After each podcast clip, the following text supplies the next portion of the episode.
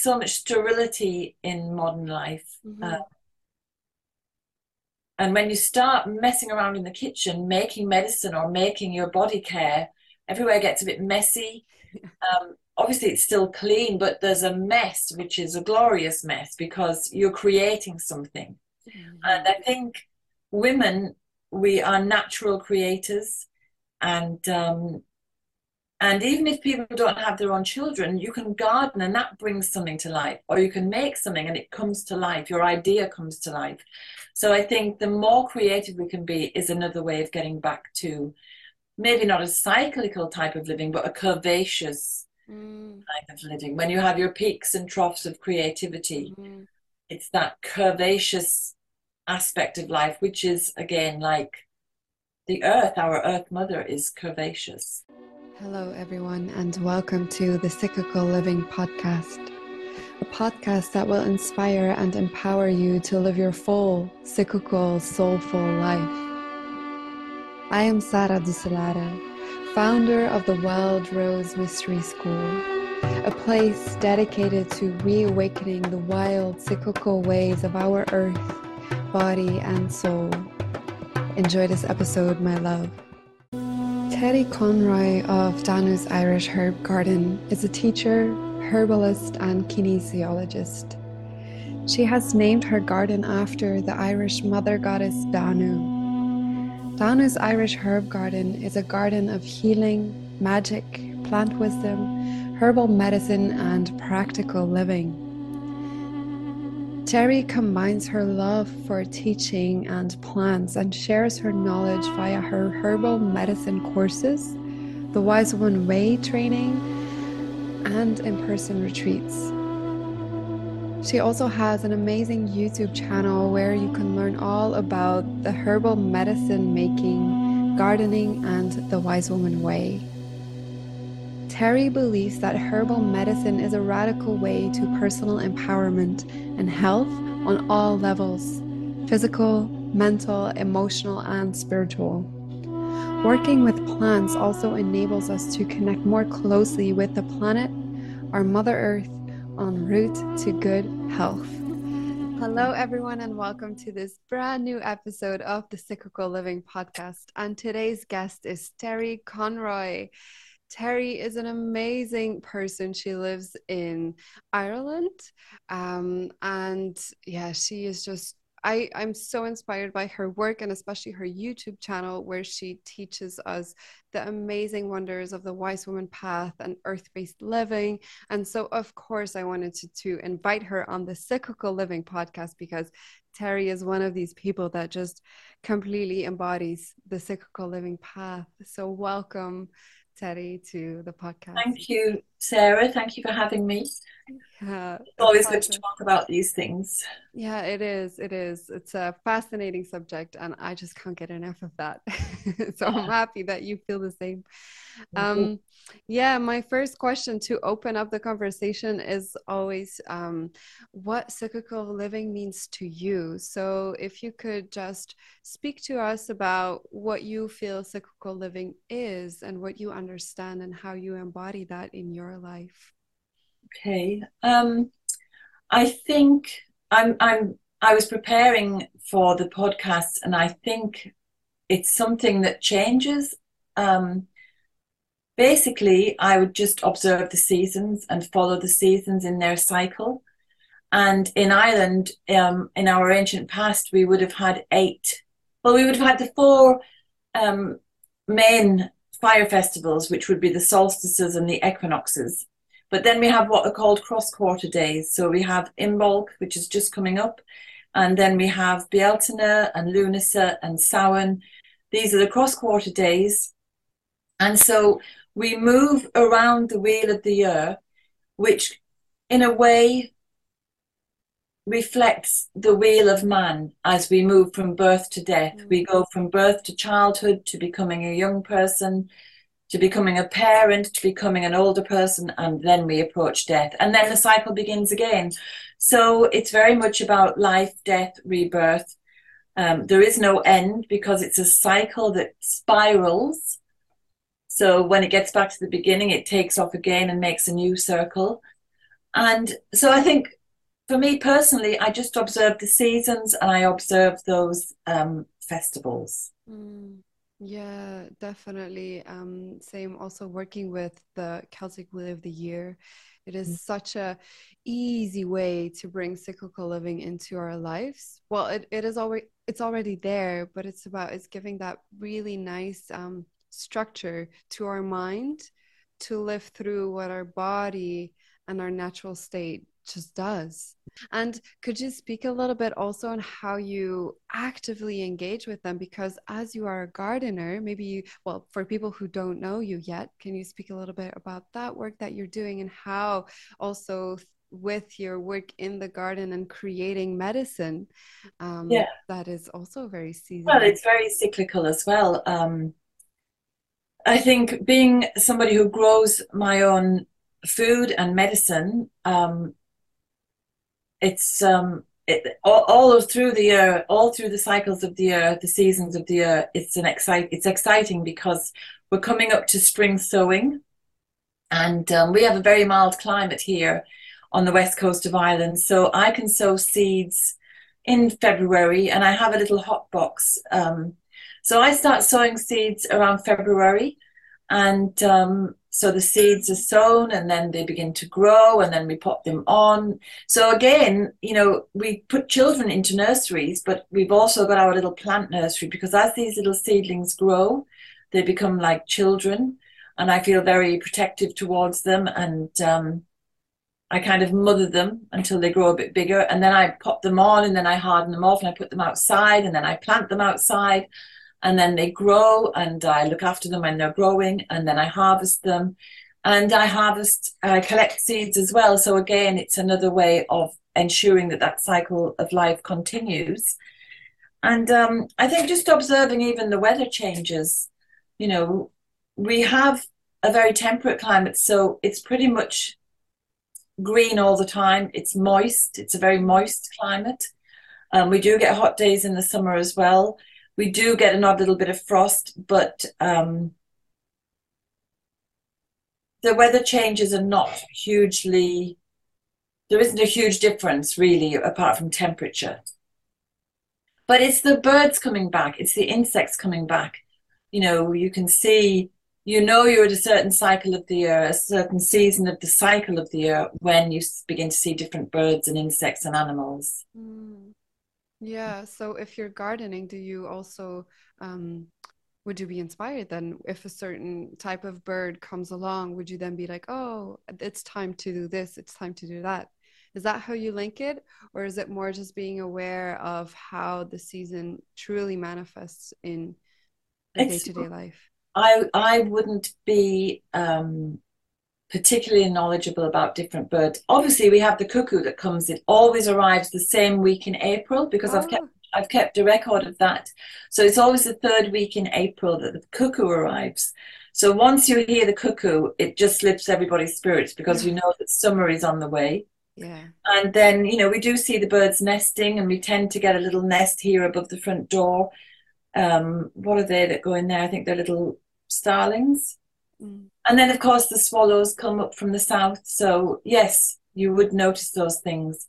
And then again, when they're all leaving in autumn, um, the starlings um, and, and, the, and the swallows, they kind of go crazy, swooping and diving and moving through the skies until they just one day they're just gone. Mm. Yeah. Mm-hmm.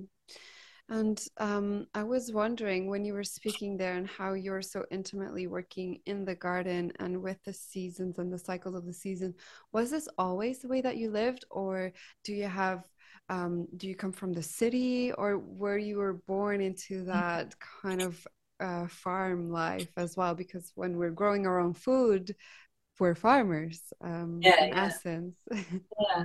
No, what happened to me is um, my family emigrated from Ireland to England. And so I was born over there in a very industrial town. Yeah. They in the past they had there had been shipbuilding, there was iron and steel works, very much a manufacturing and uh, chemical chemical production area. So there was some lovely countryside, but I lived in the town and I yearned for nature. And um, we would come back here to Connemara on holidays. And we, in when I was a child, you would just put outside the door and off you went for the day. And we could roam and roam. And we have the seashore and we have the hills and we have the fields. So as a child, it made such an impression on me.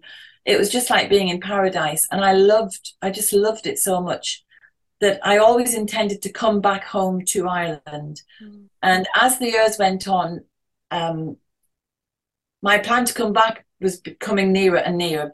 Because first of all, I said, when I retire, and then I said, hmm, maybe when the children are grown up, and then I thought, maybe let's go now when the children are small. So we came back to Ireland when the children were still little little ones. Mm. And um, so half my life has been here now. And um, it's just wonderful to be in a place where you can immerse yourself into the natural world just by observing or by growing, um, observing the plants, different plants coming up at different times. You know what time of year it is when you see X or Y plant coming up in the wild. Mm. So, yeah.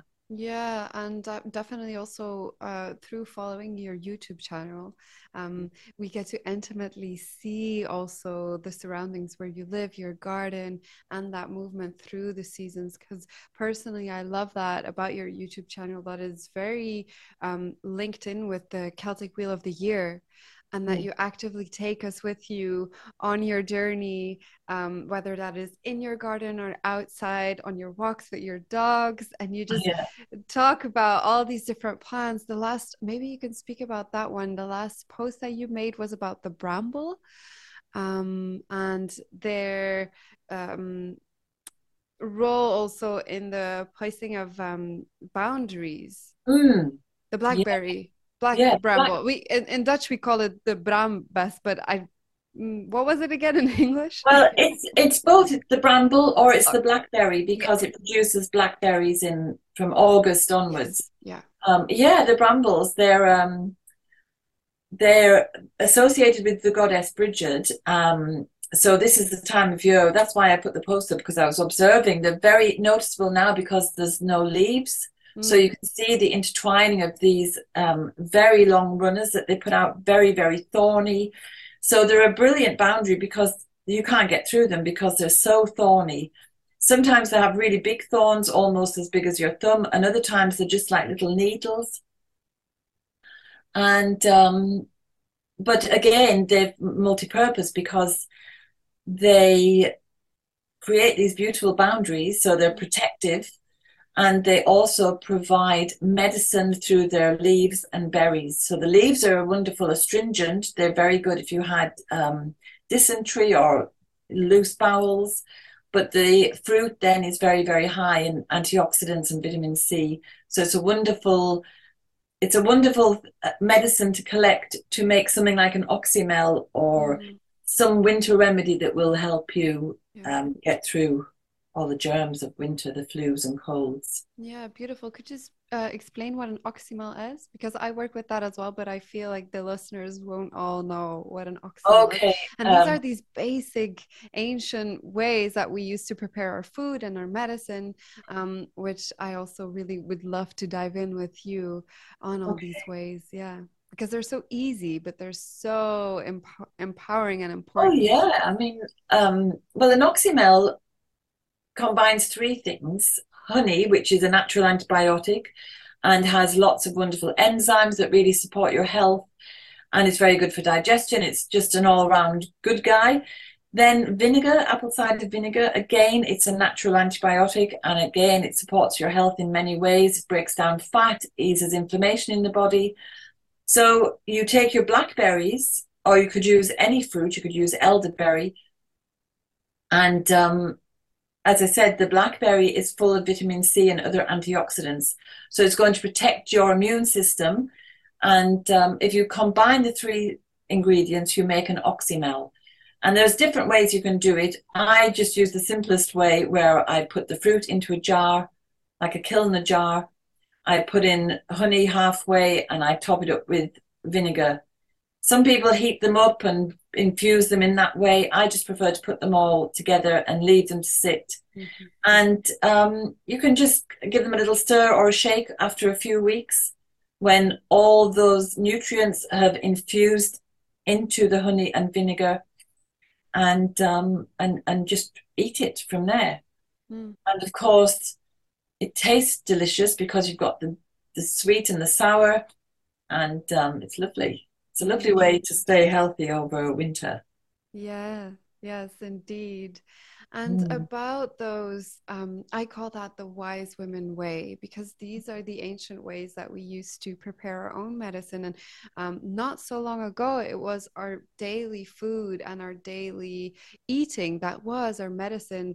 Whereas, Absolutely. yeah, whereas right now, mm, in the majority, the mainstream, our medicine would be pills and whatnot that we take, but then our, our, our food would not be so nourishing and they kind of contradict each other very hard. And so maybe you can speak to that, where um, how we can, and anybody who's listening or all of us can really reclaim that vibrant health through making our food medicine once more, which is very much the wise woman way but also men. I mean, I don't want to put a gender on it, but it is yeah. that, you know, the woman at the hearth, the Brigid lady yes, who yeah, creates. Absolutely. Yeah. Um, well, I, I, I mean, I, I, I'm a historian. Um, that's what I did in college. And um, so I love to look back to the past because I think we can learn so much. And I think in recent times, there's a saying in English that the baby gets thrown out with the bathwater, mm. which means you're getting rid of the dirt, but you might throw something good out as well. And that's what's happened, I think, with our past. Everything's been ditched, and we've we've forgotten to retain the stuff that we we need.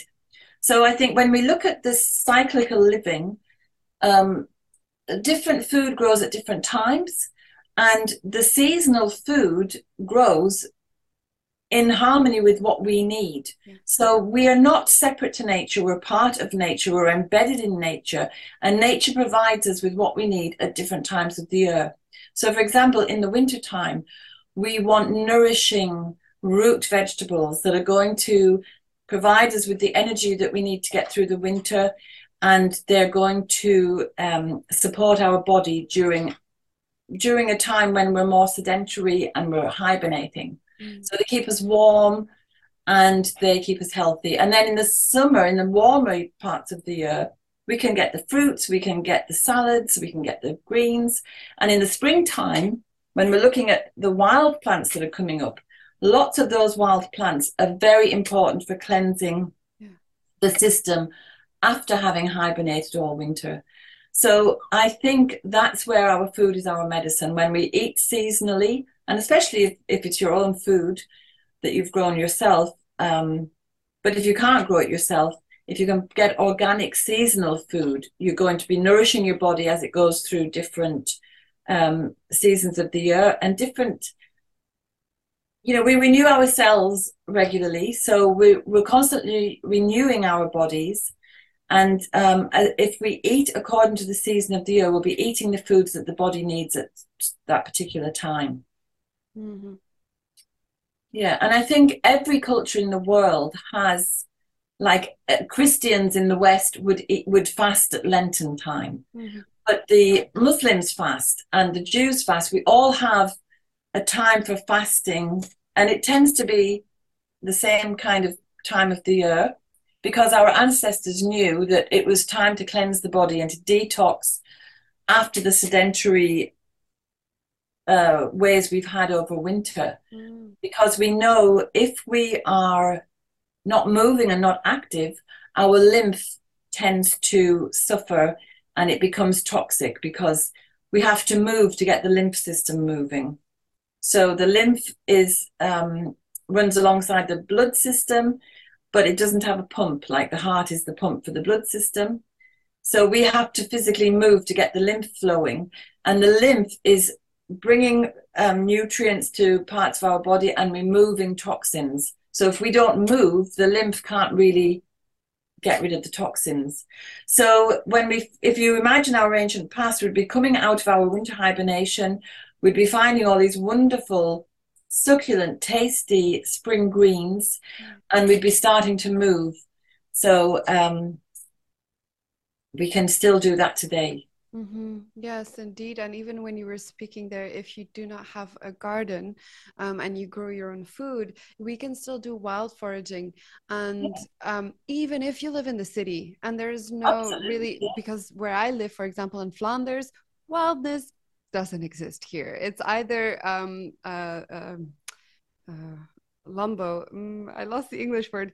Well it's either a city or agricultural land but what we do have is these huge um, organic farms and they grow lots of food but they do not necessarily want the weeds so for example these new these what what we need right now whereas dandelion is starting to root up again nettles these weeds that we can find all over especially here in the northern climate they grow also on the organic farms where they haven't been sprayed oh. and oh. if you go and ask if you may forage them from them the people on the farm will be super happy for me, for humans that come yeah clean the weeds but we really need them and oh. there you you also have a beautiful um, book about the weeds and reconnecting with the medicine of the weeds because this is also something that I am very strong um, strong about this where we have been calling these amazing medicinal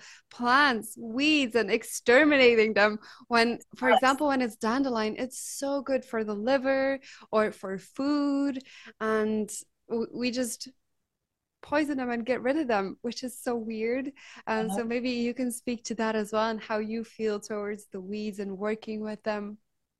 Yeah, well, I think um, I I believe that everything on the planet has um, a, has benefit. Like we we've had a rat that we had to we we trapped a rat in a humane trap and we we released it, mm. and I really the idea of rats is awful, but I thought, look, there must be some good that they do. And I looked it up, and yes, they do a lot of good in nature. They aerate the soil because they burrow, they eat little pests, and they disperse seeds. So they mm-hmm. do have some benefits, even though we don't want them in our house. So I think every plant as well, there's something to be found of benefit in every plant. And um, for me, as a herbalist, most of my herbs that I use would be wild weeds because they're so medicinal. And um, if you look at nettle, for example, that you mentioned, apart from being the, one of the most highly nutritious plants on the planet and very tasty, it's also, um, you can use the fiber to make fabric. You can make compost tea with it to help other plants to grow. Mm. You know, there's several benefits to nettle. And I think we just need to re educate ourselves to this because people knew that in the past. Yes. It's just that our education system, when we're talking about the opposite to cyclical living, for example, to me, education is this narrow, narrow corridor that you just have to go straight along and you can't you can't veer off to see well what's over here and what's over there. And it's a narrow corridor with one purpose, which is to force people to fit into into some kind of um, I don't know society, a matrix, whatever. Whereas, and so a lot of the natural learning people would have had um, has gone. Yeah. You know. So my father, for example, grew up around here, and he would have just run wild as a child. So he was much, much, and in those days they were barefoot. Mm. Um, because Ireland had only just achieved independence and it was a very, very poor country. So um, the farmers that lived around here were subsistence farmers and they were also fishermen. So they were pretty much self sufficient. Um, so they were much closer to the land, much closer to nature, and they were much more observant because they weren't distracted with televisions mm. and computer games and smartphones. They might the children in his time might spend hours just watching um, a goose nest to see when the gosling's going to hatch out. So, so I think yeah. So that kind of natural education would have just happened, but it's kind of forced out of people now with this very mm. narrow, constricted corridor of life. Yeah, that's one of the things that I find incredibly sad is that what in Belgium at least what, what they do often with the kids because kids are not meant to sit eight hours on a bench listening and, and getting all this information, mental information thrown at them and then having 15 minutes to walk on a on the stone yard. That's mm. not what kids are made no human is made to do that. But what what saddens me very much is that these kids often are put on Ritalin um, yes. like a kind of drug that calms them. But the issue is not that they are hyperactive. The issue is, like you say, the structure that is completely yeah. against the natural ways of human yeah. and getting kids out of the classroom, out of that, yeah, that, that, that, that sterile environment almost and getting them back into the wild can help so much. I remember um, a mother once her child was diagnosed with ADHD and he, she needed to put her child on Ritalin, but she says no, he's just very active. And then she sent him to play rugby mm. three times a week or so. And mm-hmm. he was completely fine. Just having that sport to channel his energy yes. into was enough. And it strengthened him, made him like his muscles develop yeah. in a good way. And these are the things that together with going out in nature and kind of uh, discovering our inner wildness because as you said we are nature. We're not separate from it. We we're not some outside observer. We are in the midst of it and reclaiming that state of humans where we naturally are part of it. That is very important right now in these times i feel. Yeah it's really sad isn't it? Children are meant to be full of energy. Mm-hmm and then it's squashed down. It's awful. Yeah, and like you say, naturally cur- curious. Yes. Spending hours to watch if the ed- eggs will hatch. Yeah, yeah. That's such a natural curiosity that they have. Yeah. Yeah, I remember when I was a child, I lived in this town and we didn't have a garden. And my dad, I don't know where he got it from, but he he, he found a cricket, a, a little cricket and he showed us if you tap the back of the cricket, it would hop. And then he tied a little piece of cotton thread onto the cricket's leg, so that when it when we watched it hop, it wasn't getting away, and we could we could observe it for longer. And I just remember it was so incredible to see a creature that was small, and normally you might be scared of it because it's a an insect, but it was so interesting to see it close up on his hand and um, and I just thought he, that's probably what he did as a kid. He'd be playing with crickets and all sorts of creatures, yeah. and it's gone now. Mm. Well, I don't feel it's completely gone, but it has for the majority, yes. And I mm. feel that's why these types of podcasts and the work that you do and the work that we all do, and parents saying no to doctors proposing yeah. Ritalin those might seem like small steps, but they are huge and they're weaving the web back between us and nature. And I think there's a lot of parents opting for forest schools as well. Yes. Do you have them over there? Um, well, the concept forest school is new to me, but uh, but maybe so. Can you explain a bit about what that is? Um, I think it's because a lot of people are realizing that the education system doesn't actually prepare children for life Mm. You know, no, I mean, children nowadays they fasten their shoes with Velcro instead of learning how to tie a lace. Really? A lot. Most children's shoes have Velcro fasteners. They don't have laces. Okay. And so they're just not learning any practical skills. Mm.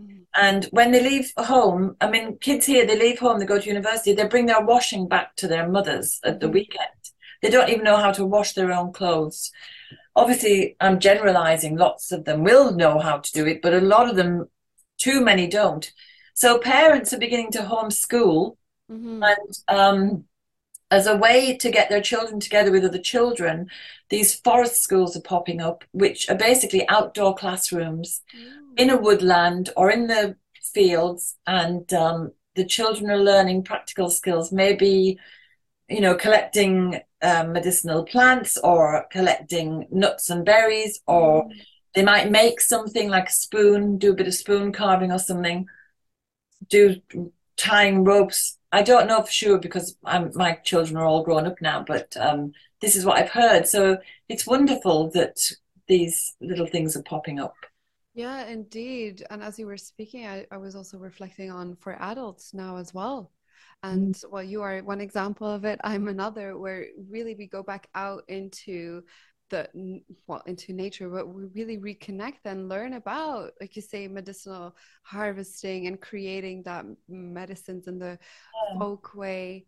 And can you speak a little bit about that, about creating your own medicinal medicine kit, your own apothecary, and how one would go about it if they wanted to start and taking more of that into their own hands?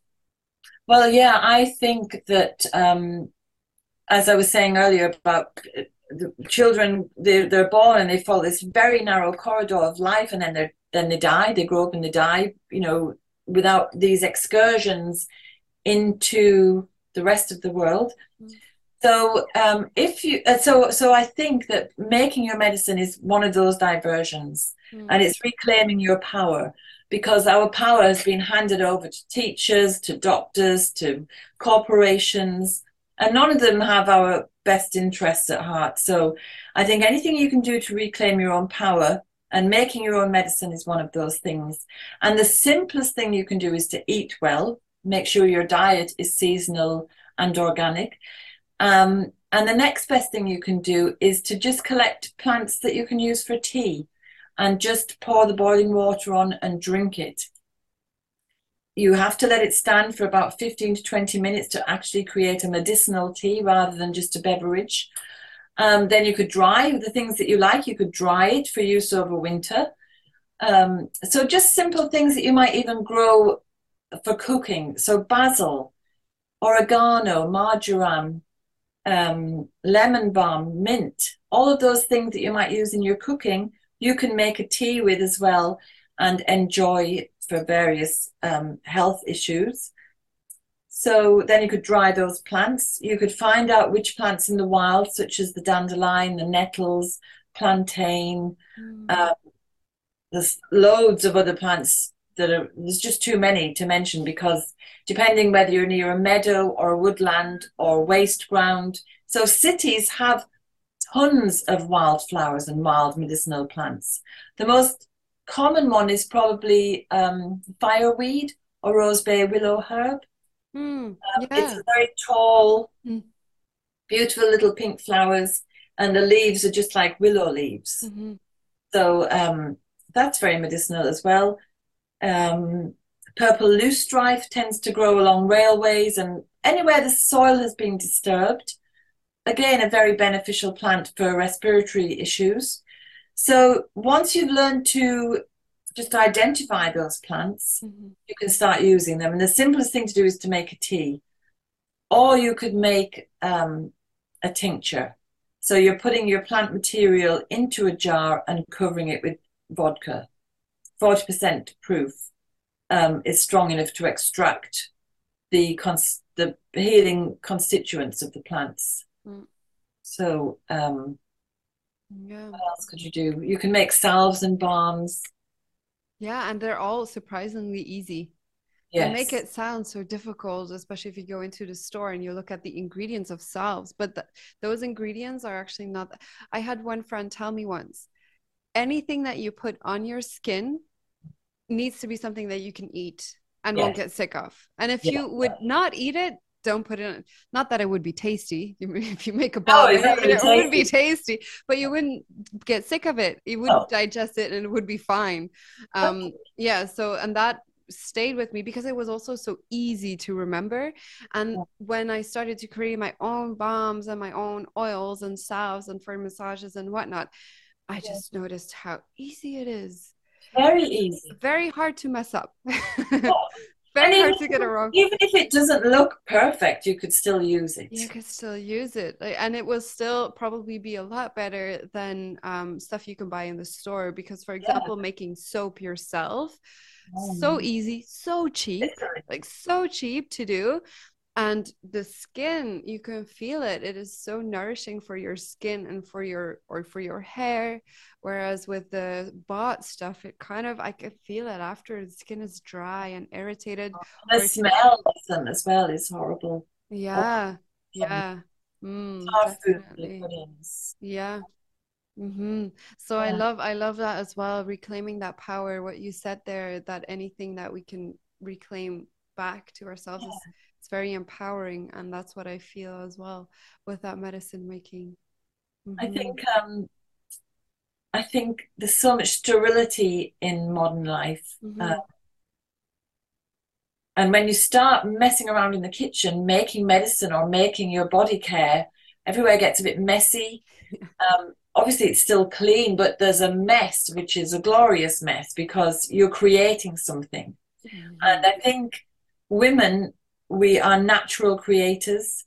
And um, and even if people don't have their own children, you can garden and that brings something to life, or you can make something and it comes to life. Your idea comes to life.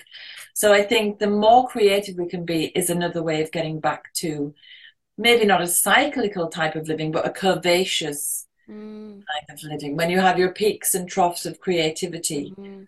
it's that curvaceous aspect of life, which is again like the earth, our earth mother is curvaceous. Yeah, Yes, and also I feel it would help a lot of people feel a sense of purpose again because many mm. people have also lost their sense of purpose and sense of pride, but the healthy pride um, where I remember also this one person and he was feeling very low, but he was watching TikToks all day. Well, I, back then I don't think it was TikTok, but you know something like that, yes. right? Watching these little videos all day round on YouTube, or I mean, not not not the not the teaching videos on YouTube, but the the silly ones, which can yeah. be fine. It can be nice to do it, but if you do it a whole day or that's what you do then you don't create nothing so you won't feel that sense of accomplishment afterwards where if you created something and it might not be super nice but more often than not it will be just a beautiful and unique and restore the value in that then yeah, it also really restores our own worth yeah meditative process as well Yes, definitely. I don't like meditation, like sitting still and silent. I yeah. don't really like it, but put me in the garden yeah, yeah. and, and I'll be in a happy zone. Yeah. yeah. I think I think you've touched on something there because you know depression is going through the roof apparently lots of people are depressed and i'm thinking if you're going out and you're just handing money over things and you bring them home mm-hmm. you've no connection to them you know so it's like when i go into the supermarket and i see you can buy um, a tray of food that's already prepared. So the vegetables have been cut and chopped. Yeah, yeah, so they've lost all their nutritional value. But it's the same with clothing, it's the same with anything. You know, if you do a little bit of sewing or knitting or craft work, it's it does lift your mood. You've been creative and you've got something tangible to show for your time. Mm-hmm. And and when you're talking about your friend on TikTok, I've noticed that uh, people follow hundreds of people on Instagram, but but why aren't they doing something themselves? You know, they they admire these people because they're doing whatever. But why don't you do something? Yeah. Instead of spending all your time just following everybody else, you know, just do it yourself. Yeah. I love that. that could be a quote of the of the podcast. Yes, definitely. And it is it's, very easy and to learn something, we're so quick to pick up something new and if we have the heart and the desire, anything else it just flows right naturally and it can be gardening, it can be tending um, a plant like you say from seed all the way up to an adult plant and then when you eat that tomato or so. It might only yield three tomatoes, but those will be the best tasting tomatoes oh. you will ever have eaten in your life. Definitely. Yeah. Um, something I also wanted to ask you because she's been mentioned a couple of times is about the goddess Brigid. Um, because um, I know you work with her closely, and as uh, we are now recording this um, episode just before Imbolc, which is known as her festival, so I really wanted to weave her in this episode. And can you share a little bit about uh, Imbolc and Brigid, the okay. goddess um, or saint. I mean, whomever you work with. Well, I work with a goddess. Um, the goddess Brigid is she's a goddess of peace, I think, because um, if you go back to ancient Irish history, the Tuatha De Danann were ruling, and then the Fomorians came, and they there were lots of there were two major battles, but um, after the first battle, um, there was um, what you call it, like there was a pax. They made peace, and they decided to do power sharing. So the Fomorian king ruled first, and he was married to Brigid. Mm. Um, so when they were making peace, there was some intermarriage, and Brigid married Bres, who was a Fomorian king, and he ruled first. But when everything broke down again, their son decided to fight on the Fomorian side against Brigid's people. So when he was killed in battle, she cried, and she was the first person to keen the dead. Mm. So in Ireland, there's a tradition of keening and it would be in other cultures as well. It's where women cry and wail.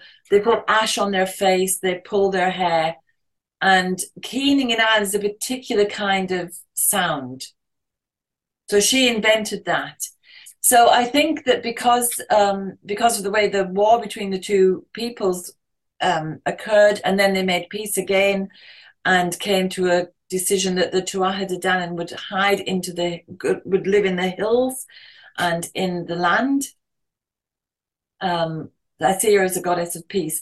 But apart from that, she's also a goddess of fire because she is when the sun kind of returns at springtime. She's the young maiden who brings life back to the earth. She's also a triple goddess because she um, rules over hearth and home. She she's a creative muse for poets and um, she also brings the fire so she brings the fire of inspiration to poets and she's also the inspiration for the blacksmith mm. so some people think it meant she was a blacksmith but she wasn't in ancient times somebody who was smithing whether they were make, making iron or silver or gold they were seen to have a magical supernatural talent and so Brigid is the flame of that type of inspiration. So apart from being a goddess of the element of fire and, you know, we link her to the sun because her cross is very much like um, a swastika. Um, she's also in control or oversees all the holy wells and the water element. So all the holy wells would be under her protection. And um, so she's also a goddess of healing and midwifery. And when we think of midwifery, it's birthing a baby, but it could also be birthing a wonderful idea or a wonderful poem or a beautiful piece of jewelry or a sword mm-hmm. or whatever. So um, she's kind of just amazing in that she covers so much. Yeah, definitely. I uh, just went over at the winter solstice to Ireland and I visited Kildare, where yes. uh, the Saint Brigid uh, lived. So in there there are two aspects. You have the goddess brigid which is very this ancient like you you just talked about. And then there's also the saint which is a catholic woman or was it catholic back then? No it was christian christian woman yes. probably um yes. who would either receive the title brigid or was named brigid something like that. And she uh, started a monastery in kildare.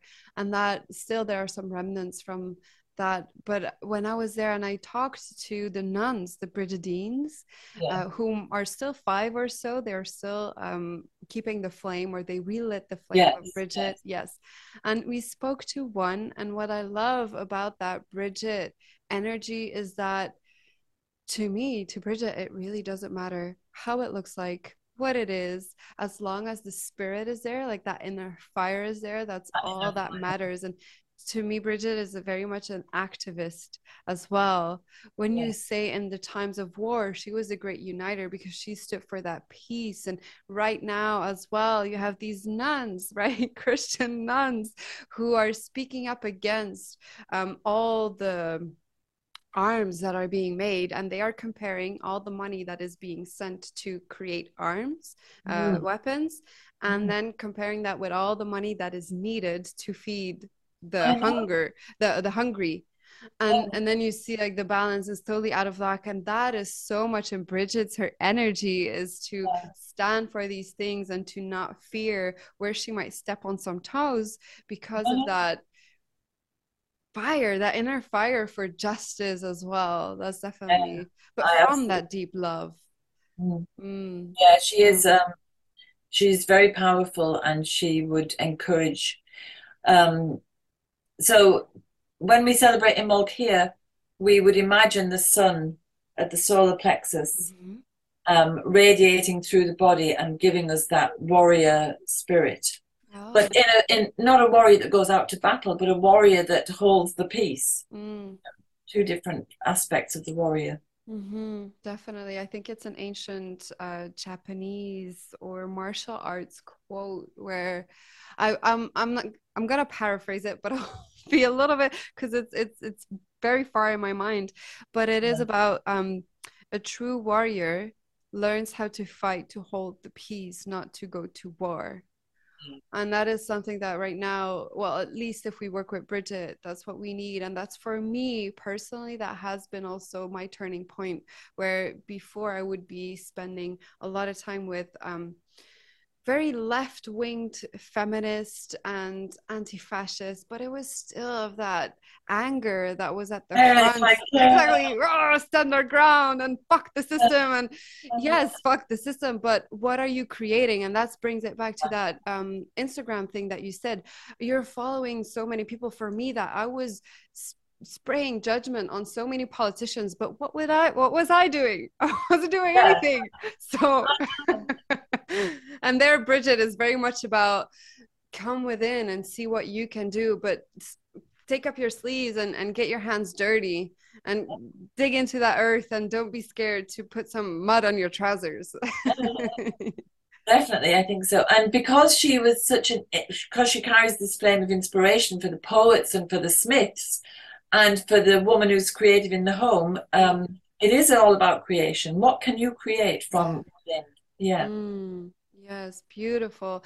And so, Imbolc approaching, what could be a very beautiful ritual to do for people to celebrate that inner warrior, sun, fire energy within them, and also outside in the earth that is returning, at least for those in the northern hemisphere, because obviously southern hemisphere is the other way around, but they can come back to this episode when they're Oh, yeah, at that time. Um, well, Imbolc itself is a word that could mean in the belly of the ewe. So the all the ewes now are pregnant with their baby lambs.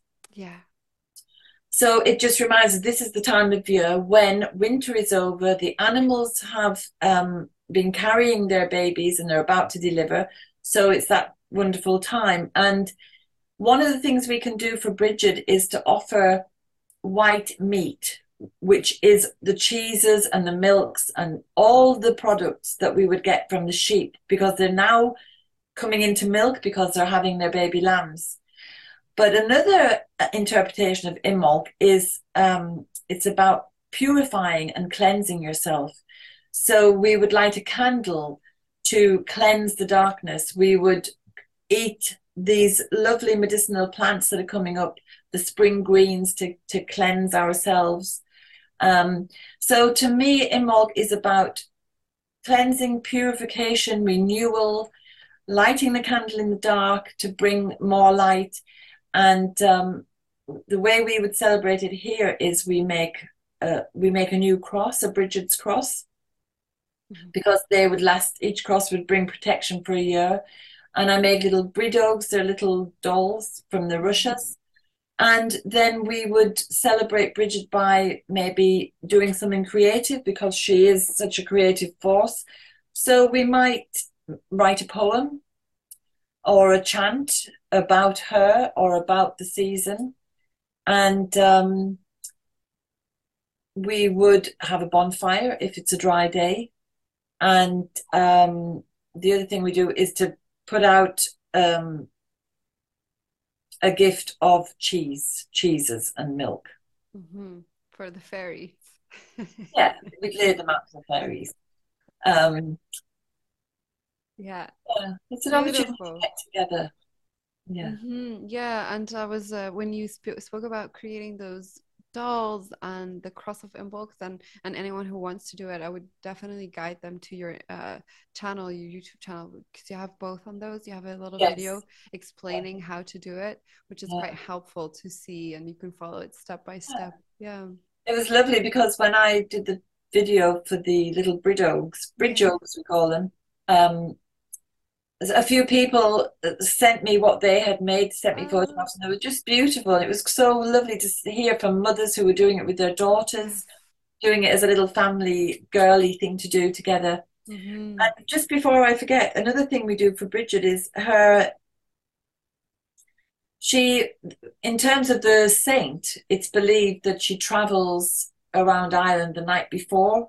So the Celtic day begins at dusk mm-hmm. and goes through the 24 hours until the next dusk. So all the cross quarter days begin on the night before. Yeah. So Brigid's Day is the 1st of February. So it starts at dusk on the 31st of January. Mm-hmm. So that's Brigid's Eve.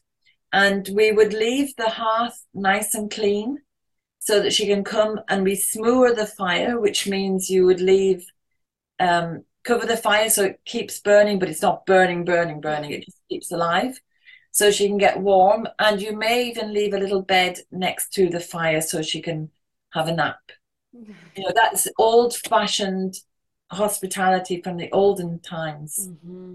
that yes. you do as part of your celebration yeah. as well and that this is where all these um, stories and these practices it can be incredibly fun to do with the kids and so but they all have a significant effect on us on the long term within us because it's installing these old values like you say that we really want to restore once more which is hospitality which mm. is sharing which is coming together and sharing a good poem a good story a good laugh and there's that warmth that we also bring to each other Mm, I love it. I love it. Yeah. Amazing. All right. So that brings me to my last question. And that is something that I ask everyone because I, I really love what the answer, like the creativity uh, that comes out of it. And that is um, I ask everyone to paint a picture on how they'd imagine the world would look like if everybody was living in a cyclical way. Oh wow, well, it'd be wonderful, wouldn't it? Um, I think that we've reached a point now where things are just so linear; they're becoming dystopian. Um, Saudi Arabia are planning to. build. Have you seen this? This new city, Saudi Arabia. It's going to be. Um, it's going to house nine million people, and it's going to be a long, long, seventeen miles or seventeen kilometers long and only so wide. Okay, just a line. It's just a line. It's it's a linear city, and it's look it up. It's horrific. I think it's horrific, but I think if we could go back to cyclical living, I think we would have much more balance. I think in cyclical living, there's a role for men and there's a role for women, and um, you know when you mentioned your feminist um, friends earlier, um, obviously feminism is important, but when it becomes so radical that it's mm. actually denying a woman's right to be a mother, for example, that is ridiculous, I think. Mm. So I think cyclical living will really celebrate all the aspects of life, which is birth, uh, which is pregnancy, birth, um, looking after the children of the tribe, of the clan, of the community, looking after the elders as they get more feeble and vulnerable, and um, we and also what I think is really important is that we get into nature to really appreciate and um, revere it. Mm. And I was thinking when we look, I don't look at any mainstream media, but I know most of the news is bad. Whereas imagine if on the news, the headline story was a stump in the forest is kept alive because the other trees channeled food to it. Wow, imagine if everybody knew that. Imagine if all the kids heard that in school. Mm. It would really make you look differently. And what's happening to nature now is it's having a monetary value put on it, and people are talking about oh, you know, a Sitka spruce plantation is worth X euros. Um, an ancient oak tree is worth X euros. This river is worth X euros. You know, we shouldn't be putting monetary value on things. We should just be appreciating and loving. And I think if we went back to cyclical living and we we celebrated those seasons and those festivals, I think we'd have much more peace and much more pleasure and much more personal satisfaction and fulfillment. Mm. Yeah, I agree. It can definitely, to me, I hear as well the best of both worlds, where we can have that beautiful things that technology and whatnot offers us, but we also have these ancient values that weave us and hold us together in that mm-hmm. warmth and in that, um, like you say, harmony and balance. Yeah. And going back to what you were saying about hands in the earth and mud on the trousers, yeah. you know, I, I think tech, we wouldn't be doing this if we didn't have incredible technology. And I'm really grateful because it's really enhanced my life, providing you keep it as a tool instead of something that dominates your life. Mm. But I, it really upsets me to see farmers using technology, drones, and things. Why not get into the field and plant the yeah. plants? Mm. Why not go into the field and smell the earth and touch the plants and harvest them instead of it all being left to machinery and technology? Yes. Um, there are two references that come to mind. Well, the first being Vandana Shiva. Do you know her? Yeah, yeah, yeah. Yes, a lady yes. from India who is very, very at the front of that um, yes. resistance against um, the yeah militarization of farming is what i call it because basically that's what you do you you're turning farming into a military if that yes. that's what they're doing um and so she is so such an incredible woman to look at on on that work and not her alone of course she's a whole team so many people behind her but a second that comes to mind is um well there's one guy in the series times of the sixth sun do you know that one? Yes uh, Times of the Sixth Sun. This is a series where they've interviewed elders from all over the world. The Druid High Chief Philip Carr-Gomm was uh, also interviewed.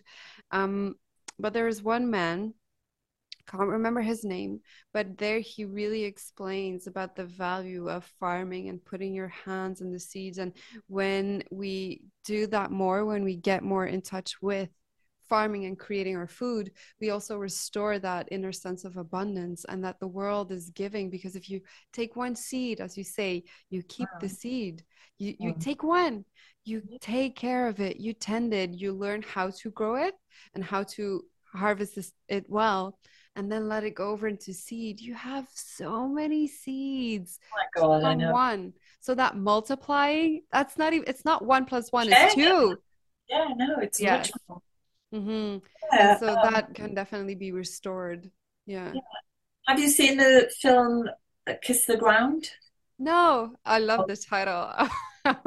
it's incredible because it is the, the the the solution to all our problems today is so simple. It's just looking after the soil and and putting animals back on this on the land we're being told at the moment we've got to take them off because of climate warming, but actually put more on um, because that's the way it's supposed to be. Mm. So um, it's a beautiful film and beautifully narrated by Woody Harrelson, and um, I would just recommend it to everybody because yeah. it, it's so eye opening. Amazing simplicity of the solution. Yes, yes, and that's that's to me what cyclical living is all about yes. to me that is one of the big solutions to the many problems that we face whether that be it within ourselves connection health whatnot but also outside um, mm. the environment and community it's really mm. coming back to those ancient cycles of life death and rebirth which yeah. weaves this episode back to its beginning, which is always lovely how that happens. Yeah.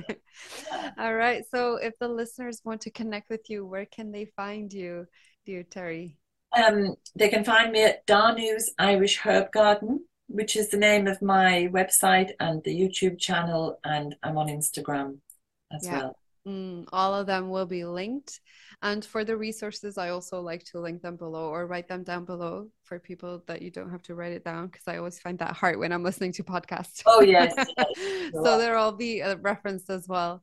All right. Thank you so much for joining. thank um, you for having me. It's been lovely to have a chat just unexpectedly out of the blue. It's great. Yes, indeed. All right. Mm, blessed be.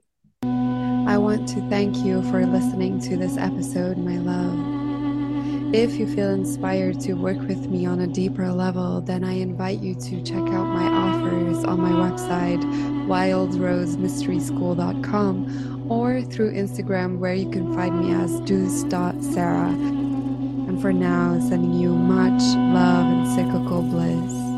Bye bye.